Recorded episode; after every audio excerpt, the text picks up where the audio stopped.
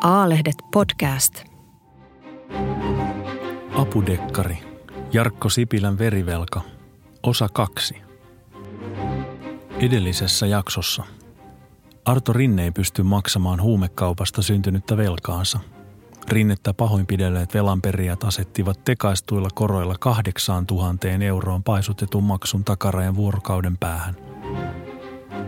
Jos alatason huumekauppias ei maksaisi, hänen kävisi huonosti – Rinne päätti hakea apua Eero Salmelalta, joka puolestaan pyysi Kulmapubin terassille lahtelaisena gangsterina esiintyvän poliisituttunsa murharyhmän Suhosen. Rikosylikonstaapeli Anna Joutsamo jätti Suhosen Vaasankadun ja Flemingin kadun kulmaan. Aivan kulmapubin eteen ei poliisin siviilimaallisella golfilla kannattanut kurvata. Poliisi käveli Flemingin katua kohti Helsingin kadulla sijaitsevaa baaria – kulmapubia. Suhosella oli musta teepaita ja mustat farkut. Värivalinta kadutti. Tosin hikipisarat olisivat valuneet heinäkuisen iltapäivän tukahduttavassa helteessä selkää pitkin, vaikka paita olisi ollut vitivalkoinen. Flemari halkaisi ainoana pohjois-eteläsuuntaisena katuna Kallion kaupunginosan. Vielä 1990-luvun alkupuolelle Kalliolla oli kova maine työläiskaupungin osana, mutta sen jälkeen alue oli keskiluokkaistunut kovaa vauhtia ja rikollisuus samalla siirtynyt lähiöihin. Suhonen ei itse asiassa ollut kovinkaan kaukana kotoaan. Hän oli asunut Kalliossa yli 20 vuotta. Kesäisen Helsingin iltapäivä oli hiljainen. Autot olivat harvassa, mutta terassit täynnä. Suhosella oli musta nahkainen vyölaukku. Niitä eivät käyttäneet kuin eläkeläisturistit, gangsterit ja siviilipoliisit, joista kukaan ei oikeastaan välittänyt, mitä muotitietoisemmat heistä ajattelivat. Suhonen olisi kyllä voinut valita aseelleen repunkin. Poliisilla oli käytössä jopa Kevlarista valmistettu erikoisreppu, johon mahtui MP5 konepistooli ja jonka sai muutamassa sekunnissa pyöräytettyä pään yli pikaluotiliiviksi. Suhonen oli tyytynyt vyölaukkuunsa. Kesäase, Glock 42 pistooli, oli itävaltalaistehtaan pieni malli. Kerrostalojen reunustama Flemari laskeutui leveämmälle Hesarille. Suhonen kääntyi oikealle ohittaen samalla yhden pienen baarin täyden terassin. Jalankulkijoiden valot olivat vihreälle ja Suhonen ylitti kadun raitiovaunun edestä. Hän laittoi aurinkolasit päähän lähestyessään kulmapubia – Karskien miesten ja tiukkatoppisten naisten terassi oli tupaten täynnä. Rantakunnon sijaan moni oli tuhdissa terdekondiksessa. Suone huomasi takakulmassa Salmelan ja hänelle tuntemattoman miehen. Ilmeisesti hintelä, pelokkaan oloinen ja keski-ikäinen kaveri oli Rinne. Terassille pääsi vain sisäkautta ja Suhonen päätyi barjonoon. Poliisi vilkaisi television ruutua, jossa pyöri Eurosportin suora lähetys Ranskan ympäriajosta – Muutama mies oli jäänyt pyöräilyyn koukkuun yhtä pahasti kuin alkoholiin. Suhonen pysähtyi terassin ovella ikään kuin etsiskellen pöytää. Tosiasiassa hänen katseensa kiersi etsien sellaisia tyyppejä, jotka olisivat voineet tunnistaa hänet poliisiksi. Suhonen ei kuulustellut epäiltyjä, mutta joutui toisinaan mukaan kiinniottotilanteisiin, vaikka pyrki niitä välttämään. Varsinaiset peitetoimintamiehet eivät koskaan käyneet poliisiasemalla – Tuttuja kasvoja oli useita, mutta ei yhtään sellaista, joka olisi tietnyt hänet poliisiksi.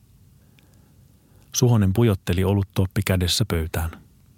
Suhonen esiintyisi lahtelaisena rikollisena, suikkasena. Suhonen olisi tervehtinyt, mutta Suikkanen istui sen kummemmin kysymättä vapaaseen paikkaan. Suikkanen, Salmella naurahti. Ruskettuneella silitukkaisella miehellä oli vihreä vaimari – Arvaa, onko ollut vaikea pitää tuota tuolia. Muutama kerran oli jo menossa. Hyvä, että säilyi, koska muuten tämä kaveri, Suonen viittasi rinteeseen, olisi saanut seistä. Empatia ei ollut koskaan kuulunut Suikkasen parhaisiin puoliin. Arto Rinne, Salmela esitteli hakatun miehen. Joutsamo oli poliisiasemalla katsonut rekisteristä rinteen tiedot – Mies oli syntynyt Helsingissä ja juttuja oli kertynyt nuorukaisesta alkaen. Viimeisiltä vuosilta niitä oli hieman vähemmän, vaan muutama petos ja huumerikoksia. Pikkutekijä ja narkkari itsekin, Suhonen oli päätellyt. Nyt kaverilla oli kuitenkin jotain vinossa. Kasvot olivat ikävästi tuoreilla mustelmilla ja ruvella. Suonen naurahti. Sulla on ongelma. Ei paljon naurata, Rinne murahti. Mies oli selvästi joutunut pahoinpitelyn uhriksi. Suone halusi selvittää tarkemmin, mitä oli tapahtunut. Jos sulla ei ole sisusta akkaa, niin sanoisin, että olet velkaa jollekin. No, akka kyllä on, varsinainen noitaakka, mutta se on eksä. Suhonen nosti tuoppiaan. Kaikille maailman ex-vaimoille kiitos siitä, että ovat eksiä. Muut nostivat tuoppinsa. Todennäköisesti kaikki muutkin terassilla istuvat olisivat kilistäneet tälle, toki naiset entisille miehilleen. Kuka tuon teki? Rinne pudisti päätään. En tiedä. Niillä oli kommandopipot. Ryntäsivät ovesta ja alkoivat hakata. Poliisisuonen olisi kysynyt tuntomerkkejä, mutta suikkasta eivät sellaiset asiat kiinnostaneet. Ei liivejä. Rinne pudisti uudestaan päätään. Moottoripyörä ja muut jengit hoitivat perintänsä lähes aina liivityllä niiden luoman pelotteen takia. Poikkeuksen muodostivat tilanteet, joissa velallinen jo valmiiksi tiesi perijän taustan. Paljonko olet pystyssä, Suikkanen sanoi ja joi olutta. Terassilla oli todella kuuma. Alun perin kolme, nyt kahdeksan. Pitäisi maksaa huomenna. Suikkanen naurahti, mikä sai jo valmiiksi alakuloisen rinteen huokaisemaan. Rinteen velka oli todennäköisesti myyty eteenpäin, Suonen päätteli. Näitä juttuja tuli poliisille jatkuvasti. Joku oli ostanut velan joko täyteen hintaan tai jonkin verran alennettuna ja katsoi nyt omia kulujaan perimällä enemmän. Mutta jengiläisistä ei ilmeisesti ollut kyse. Tilanne vaikutti huolestuttavalta. Ehkä markkinoilla oli nyt joitain uusia tekijöitä. Suhosen mieleen palasi tuore videotallenne Malmilla hakatusta Mika Kentästä. Tässä oli samanlaisia piirteitä. Juttua kannatti painaa eteenpäin. Virolaisia? Suikkanen kysyi. Ei. Ihan kotimaisilta vaikuttivat puheen perusteella, Rinne sanoi. Mitä mun pitäisi tehdä? Suosen teki mieli viedä kaveri suoraan Pasilan poliisitalolle. Kiristäjät ansoitettaisiin helposti. Suonen vilkaisi Salmelaa, joka kohautti olkapäitä ja joi olutta. Aurinko paistoi terävästi terassille ja asfaltti hohkasi lisää kuumuutta. Suhonen tunsi kasvojensa oikean puolen ja käsivarren alkavan kohta kiristyä. Ei tullut laitettua aurinkorasvaa aamulla. Mä haen seuraavat, Salmela ilmoitti ja nousi. Ota kannu vettä myös, Suhonen sanoi ja kääntyi rinteen puoleen Salmelan mentyä. Oletettavasti sulla ei ole rahaa maksaa. Ei, Rinne vastasi.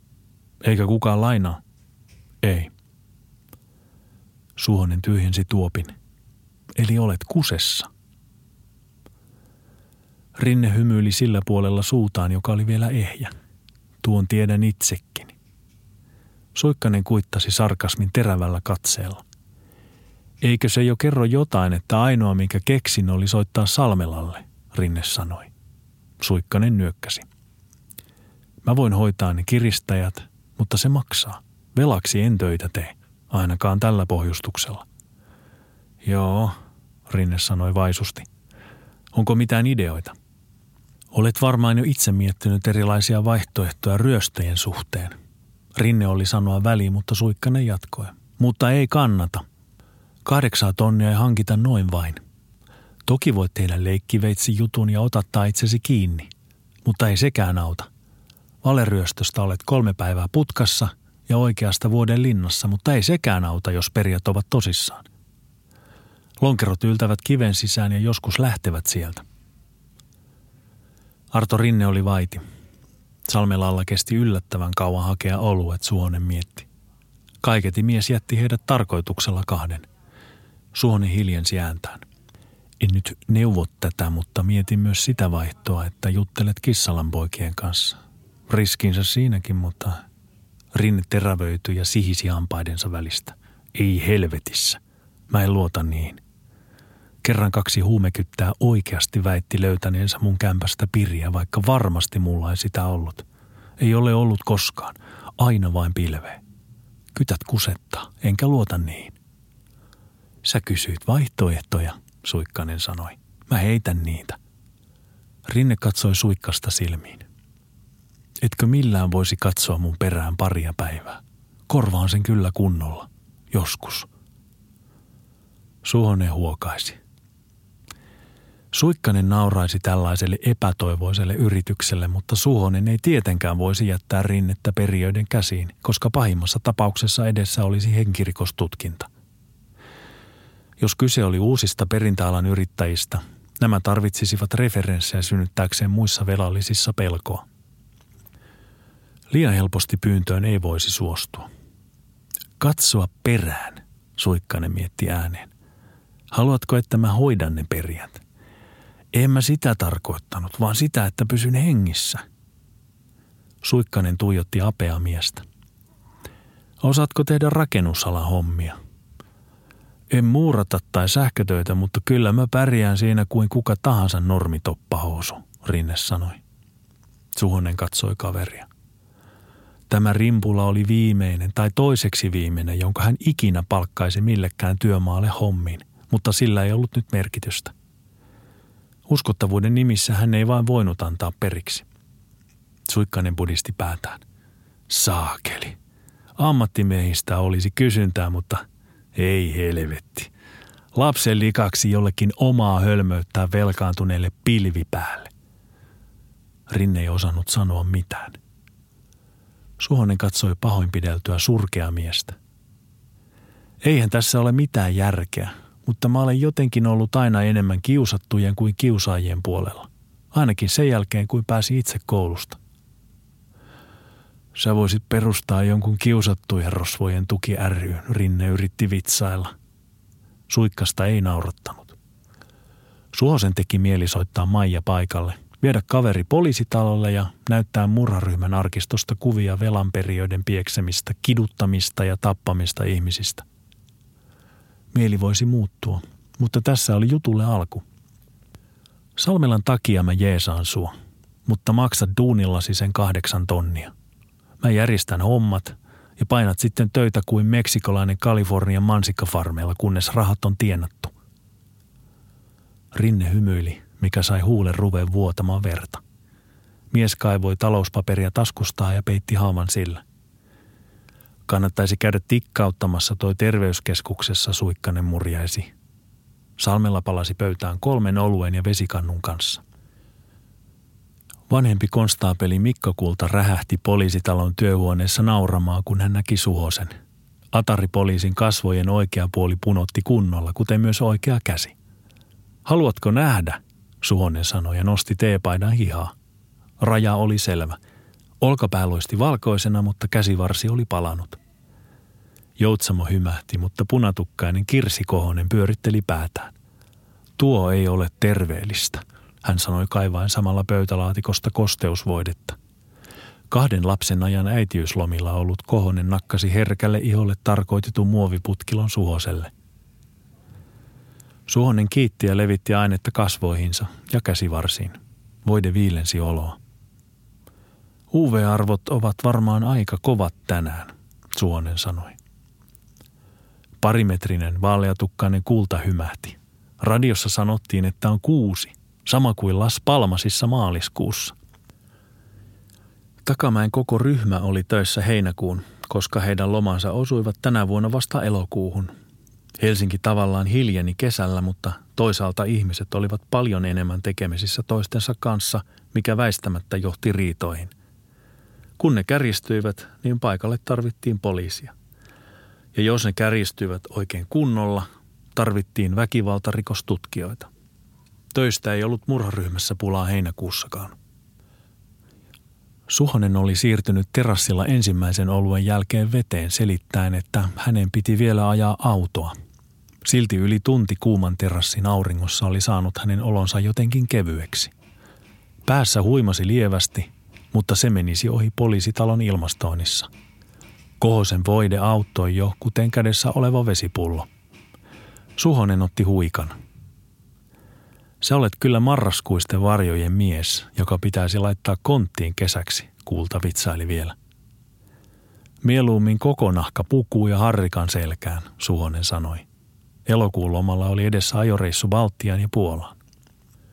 Takamäki tuli huoneeseen heiluttaen tulostamansa paperia. Sori keskeytys, jos jotain tärkeää oli menossa, mutta laitoksen johto pyysi erityisesti ilmoittamaan työntekijöille, että ylitöitä tehdään vain komissaariotasoisen esimiehen käskystä. Komissaario rutisti paperin mytyksi ja nakkasi sen roskikseen. Eli entisillä ohjalla mennään. Töitä tehdään, jos on tarve. Takamäen oli pakko naurattaa Suhosen punavärille. Mä tiedän, Suhonen sanoi. Mutta ei se hukkaan mennyt. Suhonen selosti terassitapaamisen Arto Rinteen kanssa ja sen, kuinka tämä ei halunnut olla tekemisissä poliisin kanssa. Huomenna Rinteen pitäisi maksaa 8000 euroa niittykummun teboililla. Perinteisiin liivijengeihin juttu ei ilmeisesti kuitenkaan liittynyt. Suhonen oli suikkasena luvannut katsoa tilanteen perään. Olennaista on se, että tässä on mahdollisuus ottaa kaksi nousevaa velanperiää pois markkinoilta ja selvittää, mikä kuvio siellä on taustalla. Voisiko se Mika Kentän juttu liittyä samaan, Kulta pohti. Malmin asemalla kahden miehen pahoinpitelemäksi joutunut uhri ei halunnut puhua poliisille mitään. Takamäki ohitti kullan spekulaation. Miten sä ajattelit hoitaa tämän? Ansoitetaanko se rahanvaihto siellä espoolaisella bensa-asemalla? Ei ihan helppo tilanne, joskin vaikeampiakin on hoidettu. Vai laitetaanko ne perjet seurantaan ja katsotaan pari päivää, mitä tekevät? Joutsamo mietti. Onko meillä puhelinnumeroita, joita kuunnella? Rinteen pahoinpitely kirjattaisiin törkeäksi pahoinpitelyksi, mikä avaisi poliisille kaikki pakkokeinot. Törkeän pahoinpitelyn maksimirangaistus oli kymmenen vuotta, vaikka tuomiot yleensä jäävät kovissakin jutuissa muutamaan vuoteen. Ei ole vielä puhelimia tällä hetkellä, Suonen sanoi. Paitsi tietysti rinteen numero, mutta siihen kuuntelua ei voi laittaa. Takamäki komensi poliisit neuvotteluhuoneeseen. Mulla on tässä paha aavistus. Tuntuu, että tästä on tulossa jotenkin hankala tai pikemminkin piinallinen juttu. Suhonen oli samaa mieltä. Kiitos, että kuuntelit. Lisää podcasteja osoitteessa apu.fi.